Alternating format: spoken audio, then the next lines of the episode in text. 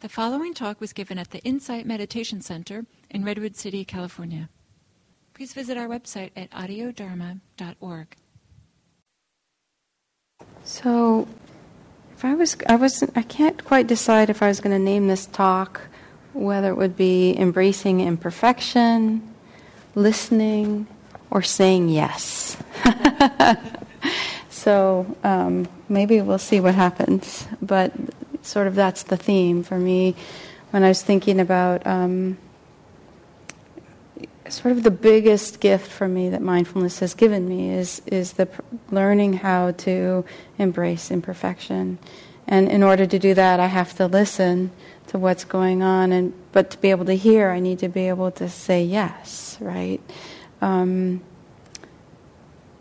it's uh, there's a lot of blocks that came up for me, come up for me in parenting around things like, well, that's not supposed to happen, right? Um, I'm not supposed to be a single parent, or my kid's not supposed to have colic, or, you know, j- things that are hard. They're not what we wanted, right?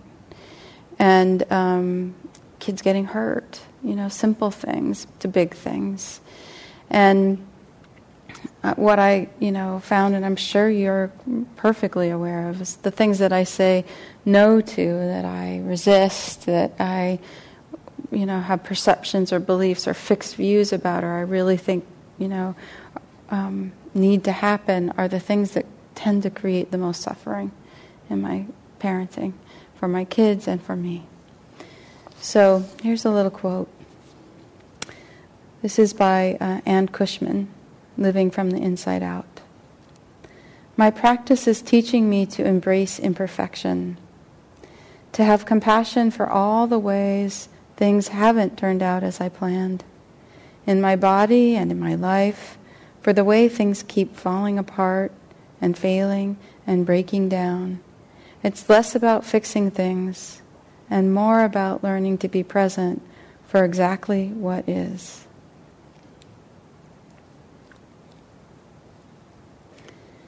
So sometimes I call this my yes meditation, my yes to life, my yes to this meditation, and it, that helps. That really helps me a lot. Um, you know, I think I think back to like the idea of saying yes to being a parent, right? And you know that was not an easy yes, but when it was a yes, it was a yes, right? It was a commitment. Um, and you just have no idea how many more things you're going to have to say yes to when you start out on this journey. No clue, right? And, you know, um, parenting, I don't think anyway, I don't think I've met anyone who could say that, insists that loving a kid only brings happiness, right? It doesn't just bring happiness. Now, um, I wouldn't I wouldn't change any of it for the world. There aren't, you know, I don't think any of it's a mistake or a problem at this point. You know, I can really look back at everything that has happened and gone wrong or been a challenge if it, you know, felt like it was wrong at the time. And, um, you know, it's a mystery how it all works, but there's been tremendous growth and learning and in, in all of it, right? Um, along the way. Um, you know, it's, some things are harder to say yes to than others. I think having a kid with an illness or severe challenges is really a hard thing to say yes to. It's really hard because our kids are suffering, right? And then we have to see it over and over again. That's really hard. Um, and yet, even in the most difficult things, I think there are moments that aren't hard. The kid's not suffering. I'm not suffering. You know, it's really okay. There's beauty, beauty there. I can, like Heather, you know, talking about the joy of being in the moment, and I know that um, another part of that, the no as it creeps in, is, you know, the sense, the belief that it shouldn't be this way, and that when I start to go into the no and um, is when I start to tighten up and I get disconnected from the present moment. Um, there's, and, and, you know, saying yes is is a great practice, and watch out for the yes buts. and the yes if and the yes and right there's we can we can say okay yes okay i can i can accept this I, yeah, I can say yes to this but you know just a minute later if you watch the mind you'll hear the but this you know this isn't fair um, but it wasn't supposed to go this way this isn't what i signed up for you know um, and that to me is about attachment. You know, the clinging or the attachment to our views or our beliefs, our opinions about how things are supposed to be. And when we're when we're in that kind of mind state, the attachment and the, the buts and the ifs or the no's create a lot of controlling energy, a lot of tension, a lot of um, negotiating can happen in the mind. Well, if I do this, or if that had only happened, right? Which again pulls one completely out of the moment. And I think I stop listening. I don't hear anymore what's happening right here. And um, so I think that um, Rumi says it best. I love Rumi. Um, out beyond ideas of wrongdoing and right doing, there is a field. I'll meet you there. When the soul lies down in that grass, the world is too full to talk about. So, sort of embracing the idea that you know what happens in life is beyond right and wrong it's you know it's it's it's just happening and it's a lot easier if we can get outside of the the mind that wants to evaluate and judge and fix and change or negotiate Ajahn um, Jayasaro says concerns and worries are byproducts of attachments and in uncertain and dangerous world, they're almost like a love tariff. right? So it's very na- it's not that these things are a problem or you know it's nature for us to get attached to our kids and what we want and all these things but but there's a price. There's a price. And so when we get too far behind the moment and when we lose too much contact with these things as they come up they can become like blinders. Um, we, they be, we can have pro- projections that we um, place on our kids um, about, about who they are, who we think they should be. Um, and, you know, I, I, didn't say this in the beginning. I suppose I should have said in terms of in way of introduction, but, you know, I'm a therapist. So what? but because I thought being a therapist, having kids, I thought, well, I understand. I understand. You know, I see my habits. I know what I came from. I've done my own therapy.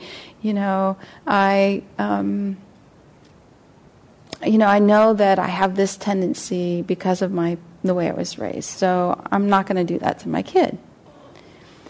Well, it was pretty phenomenal as my daughter, who's the older, she's pretty articulate kid, always has been, very perceptive. And I started to hear back from her comments like, You don't trust me.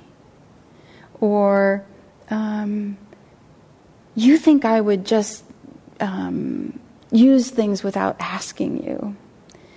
And it was one day after um, she, there was a, she had a she brought a cookie tray home that had been used for a school play project, right? That was a, um, I thought was mine, and I thought had been destroyed, and I thought she took my cookie sheet to her class without asking me, and you know, ruined it.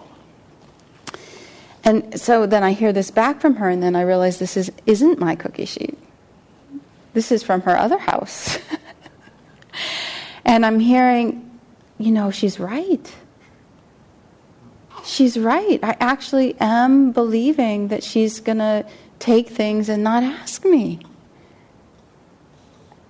And I had no idea that I was doing that, right? And I, you know, when I was a kid, it was, you know, I, it felt like I, I could never do anything right, right? I, it just was always, I, you know, I was trying to do it right, but then I do one thing I thought would be right, and I get trouble for something else, right? And that's just some of us grow up and we have different kinds of conditions, but that was how that experience was really coloring how I was projecting onto my daughter, really something that had nothing to do with her. Nothing at all. And I didn't know what was happening, you know, until I could hear her, until I had this clear, concrete sort of feedback. And so, um, what I finally realized was until those things are resolved in me, I'm going to project these things.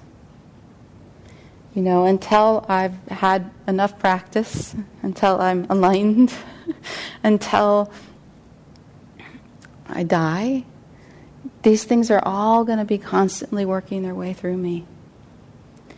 And, um, you know, they change and they soften. My experiences, they really do change and soften. But it's only when we meet them, right, in the moment with the, the listening and the the connecting, the mindfulness practice, that they start to dissolve. And so, one of the other things that I learned at that point was I, I needed to start telling my kids about my own shit. Excuse me. you know, like to say, yeah, you're right. You know, I, I freak out about money. Like, I just have money anxiety. And it's not your fault, you know, and it's not that I don't want to give to you or take care of you, but I have, this is what happened. This is my mom. This is her story. This is what happened to her and her parents, and I inherited all of this. And you know, I'm sorry, I'm giving you some of it too, and I'm going to try and talk about it and sort of process this with you so you see, when you see it happening, you can name it. You don't have to absorb it the way that I did. Um, but I couldn't, I could, if I wasn't willing to listen to my kids, um, I probably wouldn't get to know some of the stuff about myself. So, um,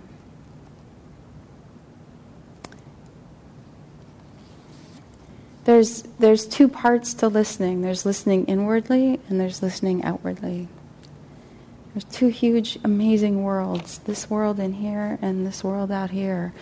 And the more we can practice mindfulness all the time, daily in our life, and as we parent, it's like having, potentially, it can be like having, um, if there's a doorway between the two worlds where things come and go, it's like having somebody in the doorway watching and seeing more clearly what's coming in and what's going out.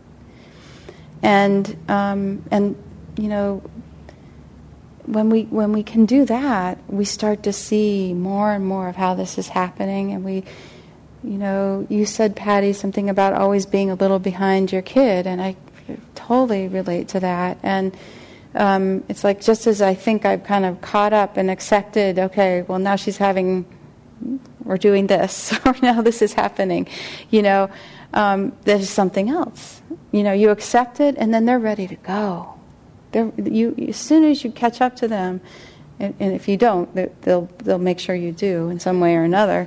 Um, it just frees them up to keep moving. It just, just creates less resistance, and then they can go to the next thing. And so, the more I can unfold with them and stay with them and listen, I feel like the, the more it lives, gives them the permission to be who they are and to move through life and grow however they're going to grow. Um, so uh, I was on retreat recently, and um, I was having a um, one night, one day, one probably most of one day. I had one of those tough days of it was really hard to just kind of be present. You know, it was. Um, there was just a lot of anxiety that had come up in the body. and a lot of energy. And the mind just kept wanting to take off. And so I was laying in bed at the end of the day, and I was still trying to practice, right? And, and I ended up chanting with myself this little mantra that, that I really like, and I call it lift. And I'm going to share it with you because it really felt like actually the practice I used in that moment that was just between me and myself, but it really felt like a, um, a practice for life for me. And um, it's listen, right? So I was so worked up and so busy fighting with whatever was going on for me, I wasn't listening. It was like um, I just, you know, to be to listen is a pretty amazing thing, really. You have to be receptive. You have to be in the present moment. And you have to sort of all of that projection and expectation and all the ways that you wish things were, you need to let go of it to really let in what's being said and shared, to really let in the experience. Rumi says, The quieter you become, the more you are able to hear. There is a voice that doesn't use words. Listen, he says. Listen, um, let's see. And, you know, by chance, Gil just wrote an article in the newsletter on listening, so I recommend it. It's quite nice. Um, and he says um, that listening is active and always in the present moment. When we listen, we are present. And so I started to listen, right? I started to be able to listen to what was happening in, inside of me and just the feeling of what was going on. It was great, it wasn't quite enough. So the next mantra became feel. So it wasn't enough just to listen, but I need to feel I needed to feel with what I was hearing. I need to open up enough to let my heart sort of be impacted by what was happening. And um, so it became sort of listen, feel, listen, feel. And that helped, and that helped. And then I was like, okay, but there was something else. And I realized there was still some resistance, you know, there was still, or some effort to try and make things go in a particular way. So the next word was follow. Follow. Stop trying to control, negotiate, manipulate, understand. Let go of my agendas, right? And allow things to be the way they were. Live in the flow of time, right? Just to follow, you listen, you feel it, and then just follow it. Let, you don't have to know where it's going. And then um, the final piece for me was okay, trust. I need to trust this, right? I need to trust we're born of love, and love is our mother, you know, is a great phrase. Um, it helps me when I trust, like when I think about my kids, bringing them back into this conversation, um, you know, to trust that they are, you know, these amazing human beings that I don't have to manipulate and interfere too much. What I need to do is create the space for them you know, a safe space and give, be involved enough and hear and feel enough and listen enough that they, they, they feel felt, you know, and they have the container and the safety, but they, they get to kind of blossom. You know, it's like putting something, you know, one of those amazing tea leaves in the water and letting it unfold and unblossom, you know. You're not going to go in there and pull out each petal, right? It, it does it itself. You just have to provide the environment and enough space, sometimes less, sometimes more. But we have to trust that, that they're gonna that they will find their way, right? They will. So um, there's a couple of um, simple ways to think about doing a yes practice with your kids. And um, I kind of thought about it like it really changes as they grow, I think, the way that I said yes to them. When you have little kids, when I had little kids, often it was referred to for me as special time. And um, so, really, it's about setting aside time at that age where they get to decide what you're going to do. You're just going to follow. And, you know, it's about sort of a, you really can be a challenge because a lot of times what they're going to want to do are things that you don't want them to do. So you you know you can set some boundaries like you don't hurt yourself, you don't hurt anyone else, you know, maybe you don't destroy things. But essentially, if they want to eat a bag of cookies and you're you can handle it, you let them eat a bag of cookies kind of thing, right? You, they want to watch the TV, you let them. Things that they know you don't want them to do, they're going to do. And their little kids will respond with delight most of the time. They're just really astounded that they get to do this. You know, it's just amazing. Um, but they're really in charge, and, and, and your practice becomes to do the listening and following, you know. And you, you'll need to do a lot of, I needed to do a lot of practicing with myself and feeling and along the way and sort of accepting and coming back and watching my own resistance and watching how much I wanted to say, oh, honey, well, if you do it this way, no, oh, or, or do you want this paper or this pen works better for that? None of it. You give it all up and you just let them bring it all forward and let them be in charge completely. So you do that for a set period of time. So that's like can be a really nice early stage practice of, of doing the yes you know, listening meditation practice. I found that in the middle school years, it's more like a deeper listening, kind of um, taking them really seriously. Um, sometimes, you know, as the parent, you know, you're just, you know that this problem is not that big of a deal, but, um, but really letting them sort of have their experience and their perception of how difficult something is and and asking them maybe what, what might be helpful. And again, following. Just following, you know. Um, and with the, by the time they're teens, I found it is more like a, this constant catching up, co- constant saying yes to,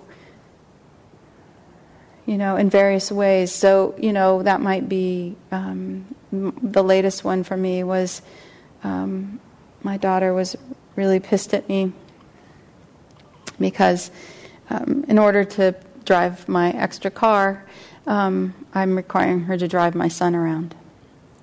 And that means her she has to get up really early in the morning a couple days a week. And she said, I hate you for making me drive. And I was really glad that I had been working on this, very sort of actively saying yes. And so I said, Thank you for telling me your truth. Okay. That's it. That's that. You know, that's just saying, yes, okay, you hate me, and okay. So there's some things that are easier to say yes to, and some things that are a lot harder to. You know, not to defend myself, not to try and get her to, you know, change that experience or that perception just let her have it. So, um, one other thing to say about this is that actually, I, I would say that this practice can operate like a magnifying glass for ourselves, like for our, things that will lead to suffering. you know, sort of like will really bring you in con- contact with some of the things that you're resisting or not wanting. Um, some of the ways you worry about how your kid is going to turn out, or that you think they're selfish, or that they're, you know, to this or to that. So for you, if, it's, if, you, if you have my experience, it becomes about really letting that magnifying glass help me get in touch with those feelings, um, those worries that I have, those projections or those concerns. And um, I don't they can't they have no room here right they don't get to they don't get to act out I get to know them and hold them and have, let them have their space inside of me. But the more I can just let those things melt, the happier I think my kids get. I think they, even if we don't say these things that we worry about about them, or they, I think they feel it. They pick up on it. So it's also about needing to say yes to myself. Yes to my own judgments, my, my own fears. Yes to my contractions. Yes to my sort of worries. Yeah, okay, this is what worry feels like. this is what thinking I know what is going to happen for my kid feels like. This is thinking I know how my kid should behave is what it feels like. And so I don't, you know, the practice is very much about um, listening, right? Following, trusting. Um, the following part, the only sort of, um, sometimes I think we get confused and we really need to be mindful about the hindrances or greed, hatred, and delusion, right? So if, if those things are present, if we're feeling a lot of wanting energy or not wanting energy or these projections are delusions, right? These beliefs that things should be a certain way. Those aren't what you should listen to and follow, right? That's not that's not the voice that we're trying to listen to. That's we need to know that it's there. But there's a quieter voice than that. There's a quieter voice that will sort of have more clarity.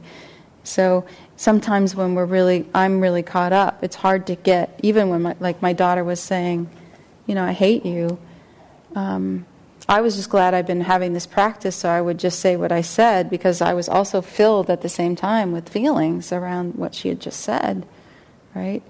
And so in that moment, uh, there wasn't really a whole lot more I could have done right? Um, for me, it was like I was kind of aback, you know, sort of taken aback and hurt, and um, and okay, I understand too, right?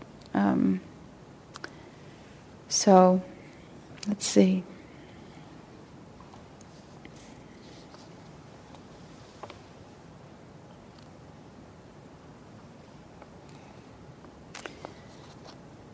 Um, I think that this is a cleansing process, actually. Um, and, you know, love tends to get intertwined with other emotions. Um, it's pretty easy and, uh, it can be alarming at how easily defilements can destroy love, right? How the greed, hatred, and delusion can really sour a relationship. But you know, if we can if we can examine our love with a neutral and unbiased mind, the attachments that have arisen will gradually dissolve. Um, the attachments to wanting things to be a certain way or wanting our kids to, know, be like us or be kind or whatever. Um, and then those impurities, those attachments can fade away, and the heart becomes more free. We're able to love, I think, more easily, like when our kids are younger, you know, before we start to worry about them in other ways. It's a lot easier to, to just sort of love them, like just see them in this beautiful, amazing light. They can't really do anything wrong in a lot of ways. But that starts to change when they start to have to be in school settings and other parents start to, you know, criticize or their your kid hurts another kid or the teacher, you know, it, it starts to change. It gets it gets more complicated, and they start to have more personality and more opinions and you know sort of push you know fi- they've found more about who you are and you have a dynamic dance and they're going to do things that are going to trigger things in you you didn't know were there. At least that was my experience, is my experience. So, so the idea of um, growing with them as they grow and learning to say yes in different ways as they grow, um, for me is, is nice to think about it as a, a practice of purification. And we're cleaning our own hearts for you know our own selves too, and um, and I think um, there's something really, really quite special about listening. Really listening, being in the present moment with your yourself and your your kids and embracing things. So I'll read you a little story and then we're going to do a little reflection. A famous story from the Ramayana, from Ramayana, an epic poem in the Hindu, Hindu tradition, illustrates the power of careful listening. The story tells of Rama walking along in the forest with some companions. When Rama starts hearing the faint whisper of a voice, he asks his companions if they can hear it. They say no. Rama begins to walk toward the whisper. As he gets closer, he recognizes it as his name that is being spoken Rama. Rama. As the voice becomes louder, his friends say they still cannot hear it.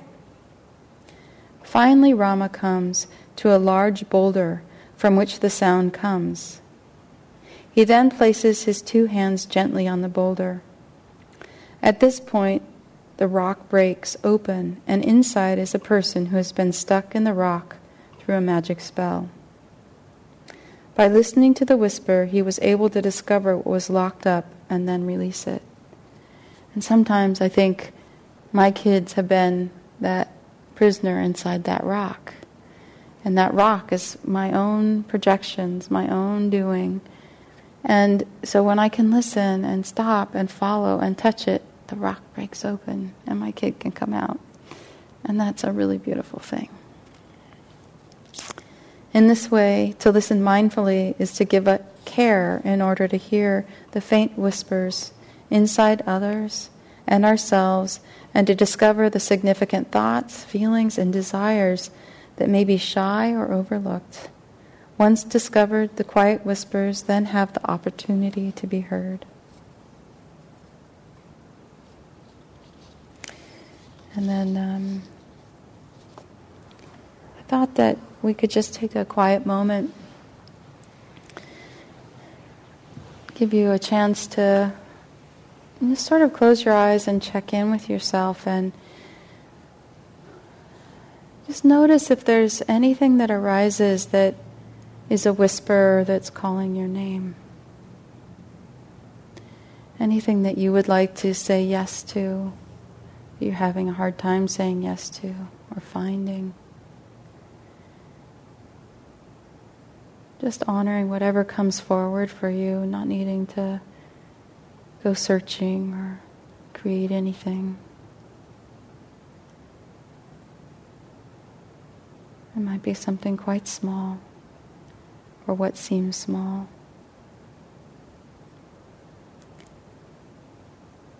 So just listening to that whisper for a moment in you, noticing where you feel it in your body, what it feels like or sounds like, or maybe looks like in your own mind.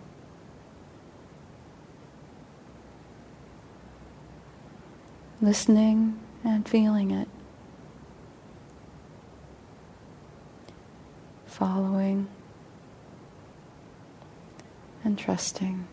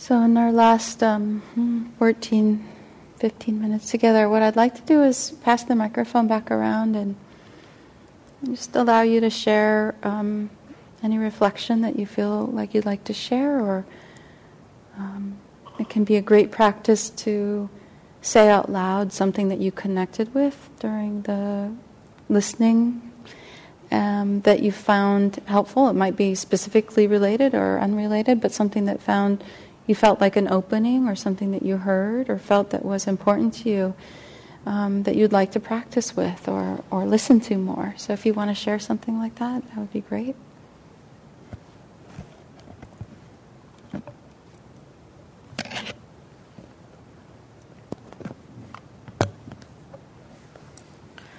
So for me, the um, idea of saying yes is something that seems to be coming up in a lot of Dharma talks recently.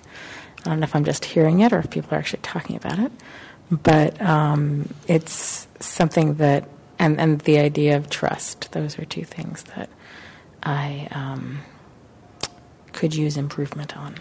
Um, so it's helpful to hear it again. It's just, it's one of those things that I keep, it's like, oh, yeah, right, and then I forget and then, oh, yeah, right, I need to, you know, so I'd like the idea of just, um, yes, but is really a lovely thing to, to, try and remember. So those are two things that I'll take away. Would you like me to hold this for you? um, I think I connected with a lot of what you were saying. Um, but even just recently, I think just with my daughter, who's, you know, two years and four months, um, I found myself, you know, even talking to my husband, being like, "Is she getting a little too bossy?" You know, or like it, it's starting that that feeling of um, judging and feeling the responsibility to shape them to be more socially acceptable, to be more nice, to be more, you know, um, all the wholesome qualities that everyone strives for. Um, and then, you know, I've had my mom stay with us um, to help, you know, help out with with um, our latest edition, um, and you know, seeing the way that she interacts um, reminds me of kind of the way that I grew up with a lot of coercion, a lot of you know judgment, and you know, she really kind of um, feels like it's our duty to to make sure that they, you know, become as perfect as possible. And so it, it's really hard for me to to shed that. And I think that um, I think your talk just really reminded me of like, okay, this is this is the baggage that I carry, but it doesn't mean that I just pass that on because that's the way it should be. It's like there's a reprogramming I feel like I need to do to remind myself, especially, I mean, even um, I feel like around me, you know, we're surrounded by people that judge and criticize and evaluate. And so it's, it's pushing against that um, to say it, it's okay, you know, to, to not put on that burden that I have to shape her into something. So, thank you.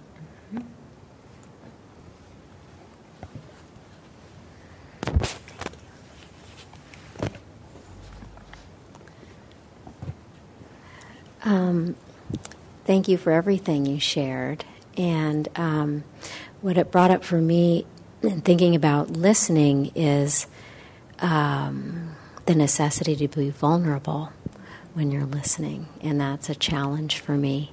And I'm also a single mom. So um, being vulnerable does not come easy. I'm like the mother lion, the provider, the, you know, shaper of behavior, you know, that whole thing. And um, so it's not easy for me to be vulnerable uh, internally and in front of my daughter. And when, when I have been, she just melts. It's lovely. So thank you for that reminder. Thank you. So, um, I'm in school to get my my psychology degree, and I took all these attachment classes and all these things while I was pregnant, and so I panicked all through my pregnancy about my projection and all the things. And I'm still doing it because he's only two months old. But I really like. I know I'm going to do it. Like I'm making my peace with that and trying to really work on being mindful. Like even now, sometimes I'm like he hates me because he doesn't want me to hold him right now. And I'm like, oh my God, he doesn't hate me. So I have all of that. But I really like the idea of listening to him. I mean, right now he's not going to say, well, he does, but not a lot of words. So um, to listen for that kind of projection or, or what I'm doing rather than trying to panic and control myself and because I was driving myself nuts. Essentially, it's like, how am I going to control this? Like, I know this happened when I was a kid, and my mom yelled a lot, and so when I you know, I don't want to be like that with him. And the more I like tried to like clench it down, the more I more anxious I got, and the more snappy I got in like the rest of my life. So then I, I like that idea of like you know if he says something to me, your daughter said, like I think that would really help me kind of like help him talk and me listen and also take some of the pressure off of me to constantly like monitor myself. I mean, I'm going to be mindful, but the way I've been doing it has been really probably too much. So, so thank you.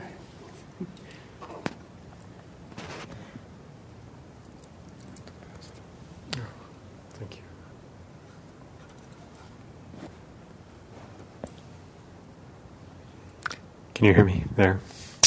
Um, so uh, I find one of the things that this brought up for me is you were you were talking about younger kids, and then you jumped to middle school, and um, I realized that uh, I think I've been quite nostalgic for the younger age. It seems more manageable and more fun in so many ways, and when my son comes home, I'm not sure what I'm going to get every day, and he's. Um, I don't know. He's in that age, you know. He's just about teenage, and um, uh, instead of sort of fighting that and saying, you know, I wish he was back in elementary school, I think I I just kind of need to adjust somehow and you know be the parent that that uh, is a parent of a middle school kid and and you know just be present for that instead of wishing for something different.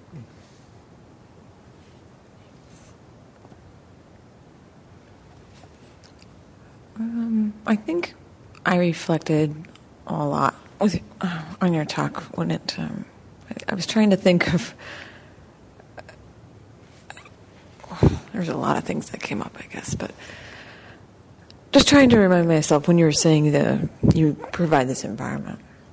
All I can really do is model what I what I hope I want him to be, which is, like, yeah, I hope that he's kind, and I hope that he's empathetic, and the only way I can try to mold him to be that way is to do the, these things myself, and to constantly remind myself that to practice what I preach, and uh, and that, well, I mean that also means that I'm I'm focusing on the greater good for me, which I think a lot of parents don't do. They don't take care of themselves sometimes. They just put everything into that child, and then at the end, when the child leaves, it's like, oh, wait, now what? so I think that if I can focus on me and making sure that I'm doing things well for myself and modeling good behavior for him, that this will at least make me feel better along the way with things.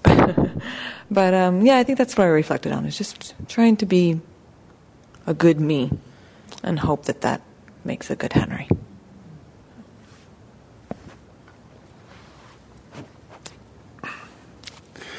Um, yeah, so this is, it was very interesting. I, I actually just went to a, another parenting class called Positive Discipline, and um, is my, my so I just want to talk about that for a second because for me, like um, like I grew up in a family where there was no discipline, and I don't know how to do that stuff either. I don't really like authority figures, and I've gotten in a lot of trouble because of that, to be honest. Um, but I don't think that's actually the yes parenting that you're talking about. Um, but it could be, it could be, you know, a fine line, maybe. You know what I'm saying? So um, I don't know. I think it. I do feel like with my kids, I've been a yes dad, but also a dad that lets my kids do whatever they want a little bit too much, and I'm working on that, you know. But I feel like happy that you know, and because uh, after going to this positive discipline class, I felt really like bad, like oh man, you know, I never was raised like that. You know, I don't know how to be a good disciplinarian and have consequences and stuff like that, and and it kind of went left that feeling sort of bad about myself, you know, and then, but I guess kind of hearing your talk, it made me feel a little bit more, I don't know, at peace with myself because I know that my kids totally love their dad like 100%. And, and I don't think it's just because I let them do what they want, but it's because I'm I try to be there for them, and um, just you know tell them how much I love them, and, and, look them in the eye, and you know just be present with them, and um, and it's a beautiful thing, you know what I mean. So, but I mean more will be revealed. I have a lot to learn. Okay, we just have a couple minutes, so why don't we just sit for a minute and end? Thank you.